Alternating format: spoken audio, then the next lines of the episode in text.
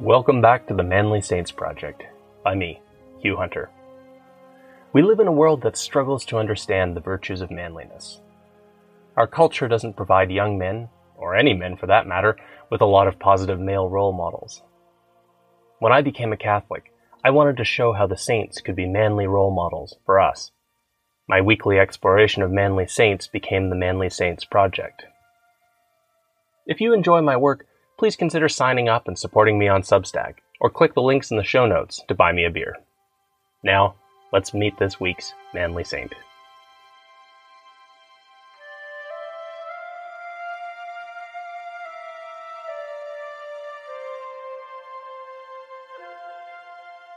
Join me today to meet a blessed who found his calling in revolution. Name James Duckett. Life died 1602. Status Blessed. Feast April 19th. Not too long before dawn, James Duckett turned himself in. What with the discovery of the mole inside his organization, the raid on his house, and Duckett's dramatic escape, it had been a very strange night. The 16th century was coming to its end in England. Queen Elizabeth would have a few more years on the throne. In those years remaining to her, she was determined to continue the policy started by her father Henry VIII. England would have its own church, an English church. For Elizabeth, Catholics were a political threat, potential allies of her enemies in Spain. But for ordinary people, this meant that they were suddenly asked to acknowledge Elizabeth, and not the Pope, as the leader of the English Church. They would have to give up the Catholicism their ancestors had protected for the last thousand years. And yet, putting an end to Catholicism in England would not be so easy. Despite the execution of many prominent Catholics, those who survived formed an underground church. Priests studied in then friendly France and returned to serve for as long as they could. They were being hunted by the network of spies that had been set up by Elizabeth's spymaster, Sir Francis Walsingham. Many priests died heroic deaths, priests like Blessed James Fenn and Blessed Everard Hanse. And with every martyrdom, the network of underground Catholics grew a little more wary, a little more resilient. But priests alone could not hold the church together. The church needed courageous laymen who would live secret Catholic lives. These laymen would have to take the lead in building hidden chapels, finding empty places where a quick wedding or other ceremony might be held, and encouraging one another during the persecution. Elizabeth's spies had now identified James Duckett as a node in that Catholic network. They knew Duckett was doing something, but from the outside it wasn't obvious what the spies were observing. They could see that people kept going to the house of James Duckett. Many of the people going in and out were Catholics. Duckett was providing something to them. And the obvious reason for so many people to be coming to his house was that Duckett must have a secret chapel there. And that meant something important. Duckett was either hiding or he was being regularly visited by a priest. The spy network launched a two pronged attack. The first prong was a group of armed men who would storm the house and hope to catch Duckett in his bed at midnight. By this time, the spy master, Francis Walsingham, was dead, and parts of his network had fallen into the hands of his wily son in law, the Earl of Essex, Robert Devereux. The Earl of Essex was taking no chances, and that was why there was a second prong to the attack. The Earl of Essex had placed a spy inside James Duckett's house. Ten weeks earlier, the spy had started befriending James Duckett. On the night of the raid, he came to James Duckett's house asking for protection. The spy said he was afraid of being raided at his own house. Might he just sit down in the kitchen near the warmth of the fire for the evening. Duckett had agreed. The reason for having a man on the inside was that Catholics had gotten very good at hiding priests. Many houses had what came to be known as a priest hole, tiny spaces behind hidden entrances where priests could conceal themselves for days if necessary. The authorities were afraid that when they pounded on the door, Duckett would quickly bring the priest to that hiding place. That was why they had positioned a spy on the inside. Hopefully, when the authorities arrived, the spy could tell them exactly where the priest was. As midnight approached, the spy sat up in his chair, ready to watch what Duckett did when there was a knock on the door. Then it came a group of men carrying a warrant signed by the Earl of Essex. The men burst in and searched the house. Inside, the spy waited for the secret priest to emerge. But nothing happened. The spy didn't see a priest at all. All the searchers found were a few Catholic books and tracts. They left guards at the door in case they needed to come back and went to ask the Earl of Essex what to do next. The searchers didn't understand what they had found. Neither did the Earl, but he at least knew that he was missing something. If there was no priest in the house, James Duckett must be doing something else. Had they detained Duckett? No, the searchers said they had been looking for a priest, and since there was no priest, they had left Duckett there with a guard posted. The Earl shouted at them to go back and pick him up. Duckett, of course, had slipped out of a secret exit in his own house, and he was on the run in London. But the Earl of Essex was not above bending the law in his favor. The Earl let it be known that if Duckett did not turn himself in, Duckett's friends would be arrested in his place. And so it was that in the early hours of the morning, Duckett arrived to let himself be taken into custody. James Duckett was an unlikely revolutionary. He had been born to a respectable family in the northwest of England. His parents could afford to give him some education. Then Duckett needed to find himself a trade.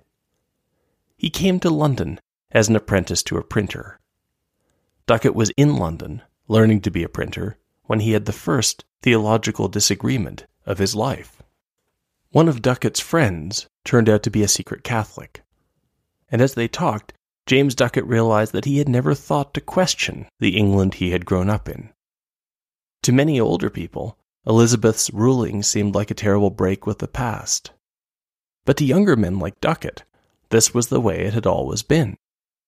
But now he was asking questions.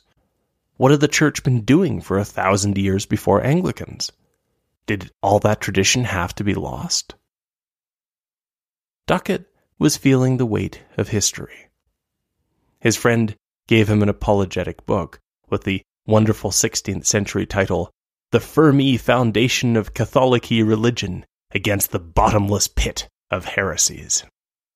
It was one of many books and pamphlets in which England's secret Catholics made their case to anyone who would listen.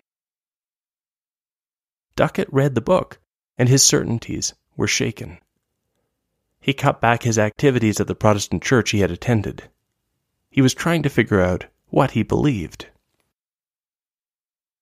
But spies were always watching, and Duckett's absence was noted. Someone was sent to figure out what was going on. The watchers realized that when he was in the print shop, sitting on his chair, he often pulled out a well worn book and read it. He hid the book under the pillow on his chair when he wasn't reading it. When Duckett was out on an errand, the watchers went in and checked the book. It was the firm foundation that his friend had given him. On the strength of this, Duckett was brought before an Anglican minister to be examined. Now, at this point, Duckett didn't have to get in trouble.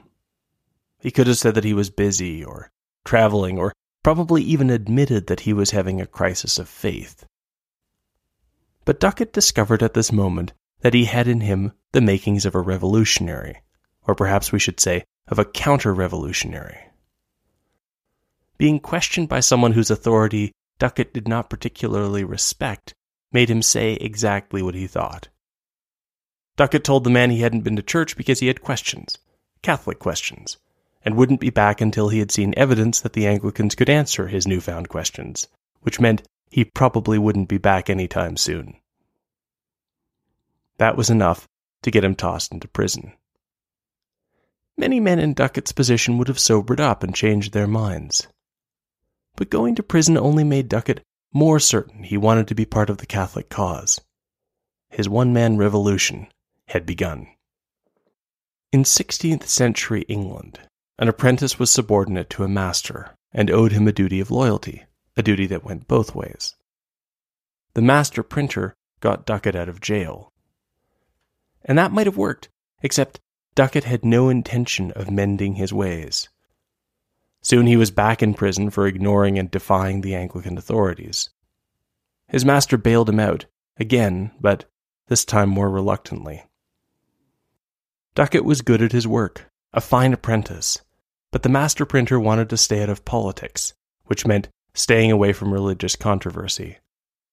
And so Duckett regretfully left his apprenticeship, determined to go his own way. James Duckett was now pretty well committed to the Catholic cause. He wasn't afraid of getting in trouble. So he went looking for a Catholic mentor where he knew he would be sure to find priests in prison. Eventually, he found a Father Weeks, a priest likely awaiting execution. Weeks guided Duckett into Catholicism, and when he was sure of the young man's sincerity, he pointed Duckett toward the underground Catholic community in London. Of course, there was a Catholic network in London, as in England more generally. Catholics did what they could to help. Wealthy and powerful lay Catholics had the most power, and they often became major nodes in the Catholic network. Some built chapels on their estates. One priest celebrated Mass at the house of a wealthy man who put on vestments and served as the priest's acolyte. But the man knew the dangers, and he kept a sword handy in case they were interrupted by Walsingham's spies. And in fact, in the middle of the Mass, some spies did burst through the door. The wealthy man sized them up and didn't draw his sword. He let his servants swarm the spies and drag them away. Afterward, he went down and confronted the spies. When they accused him of wearing Catholic vestments, he scoffed at them. A ridiculous piece of fake news, he said, as he reached into his coin purse and began handing out gold. James Duckett was in no position to pay spies to keep silent. Now that he was not going to become a master printer, he had to work for a living and over the next few years, he became a crucial part of the Catholic network in London. There was always a need for messengers, couriers, and so on. Eventually, he met someone through the network, the widow Anne Hart. She shared his revolutionary instinct, and the two were married. What could one man do to help the Catholic cause? The answer that came to Duckett was that he could make vestments for these were always in short supply. In the past, a priest would own some sets of liturgical vestments. But now, it was very dangerous for a priest to travel with vestments, since having them could give away the priest's identity. Lay Catholics compensated by trying to have vestments ready at every secret chapel, which meant there was suddenly a constant need for new vestments. One of the earliest memories of James Duckett's son was of his father, when he wasn't at work, keeping himself busy by assembling vestments for this purpose. And then, one day, James Duckett realized that there was something else he could do to help. Indeed, it was something he was unusually well suited to do. He could make books. Duckett wasn't going to be a printer. He didn't have the resources to do that. What Duckett had was the knowledge of how the printing world worked. He knew how to get a manuscript to a printer, then get the prints to a bookbinder. James Duckett was going to run an underground publishing house. And so it was that James Duckett went back into the book business. All sorts of Catholics were writing tracts, defending themselves in print. Their words remained even after they had died. As a result of his new trade, Duckett had previously been found with Catholic books. No one realized they were books he had produced, but Duckett went to prison for several years just for owning them. When he left prison, Duckett immediately returned to publishing. And he was so successful that his house had come to the attention of the Earl of Essex. So now, Duckett's house was raided again. In order to keep his friends out of prison, Duckett had surrendered. He went to jail again. But this time he was in a better position. The case against him was pretty weak. The Earl of Essex's own spy had seen nothing untoward. Moreover, Anne was in the late stages of pregnancy, and the sight of her petitioning the Earl for her husband to be released began to turn opinion in Duckett's favor. Finally, the Earl had had enough, and Duckett was set free. Of course, Duckett had absolutely no intention of halting his activities. He was now churning out books, using his network to get them printed and bound, then feeding them into the Catholic network. Then, Duckett was betrayed by the wife of a man he trusted. Duckett was arrested again and put into one of London's jails underground. It was a terrible, moist, disease ridden place, so dark and humid that all his clothes were soon covered with a black fungus. The indefatigable Anne managed to wrangle a meeting with her husband. She expected him to be downcast. He was grinning and happy. Duckett was one of those men who never seemed to lack for grace to bear up in these conditions. Even more than that, he was a happy warrior. He seems to have been genuinely delighted to cause so much trouble for authorities he thought were in the wrong. And he was now such a major player in the underground Catholic network that several prominent London men, both knights, helped get him out of jail again. And London's underground Catholic publisher was back at work. Then, Duckett was betrayed again, and this time there seemed to be no escape. A bookbinder named Peter Bullock had been arrested. The judge in his case was John Popham, famous for his harsh punishments.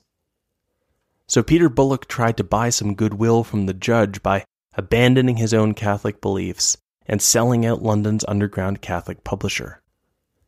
He told the judge that he knew for a fact that Duckett was publishing the works of St. Robert Southwell, whom Elizabeth had executed five years earlier. Bullock assured Judge Popham that he was willing to testify against his former colleague. Finally, here was the evidence the state needed to take care of Duckett once and for all. But when they raided the house, there was a problem. Duckett had indeed produced St. Robert Southwell's book. But the publishing business was so brisk that he was already out of stock. Instead, the searchers found a totally different stock of Catholic books in his house. James Duckett did not look sorry for what he had done when he was brought into court. The man on trial before him was a Catholic priest, and Duckett had cheered and shouted encouragement for the priest until Judge Popham shouted at him to quiet down. Now, the jury listened to the evidence against James Duckett. The prosecution's star witness accused Duckett of having produced a certain book. But when they went to his house, they found different books Still illegal Catholic books, no doubt, but not the ones the star witness was talking about. The whole thing seemed fishy, and the jury returned their verdict not guilty. And that was when Judge Popham stood up and said, No. He told the jurors to be silent. There had been a crime here. The possession of the books that Duckett had was a crime. Publishing them was a crime. Popham told the jury to go back and think again. They got the message, and this time Duckett was found guilty. The judge sentenced him to death. And as for the star witness against Duckett, Peter Bullock, the judge sentenced him to death too. In a cruel twist, both the publisher and his betrayer would ride to their deaths at the same time. Before his execution, Duckett had some time alone with his wife, Anne. She was crying, but the great revolutionary was smiling. Duckett asked her if she wouldn't be happy if he had gotten a promotion, say, if he had been made the secretary or treasurer to the royal court.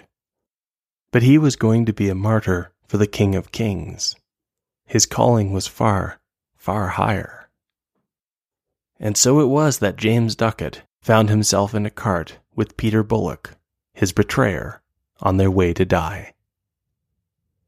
Duckett's part in the Catholic counter revolution was over. Well, almost. There was no more publishing to do. But there was one last node that Duckett could conceivably add to the Catholic network, and that was the other man in the cart with him.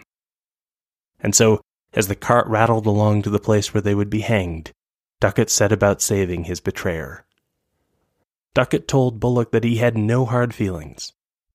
But would Bullock consider repenting and returning to the church in his last moments? Duckett explained that he was hoping for an answer soon because they didn't have all day. The ride to the gallows was not long, but it was long enough. Blessed John Duckett and the man he had brought back to the faith died as Catholics together.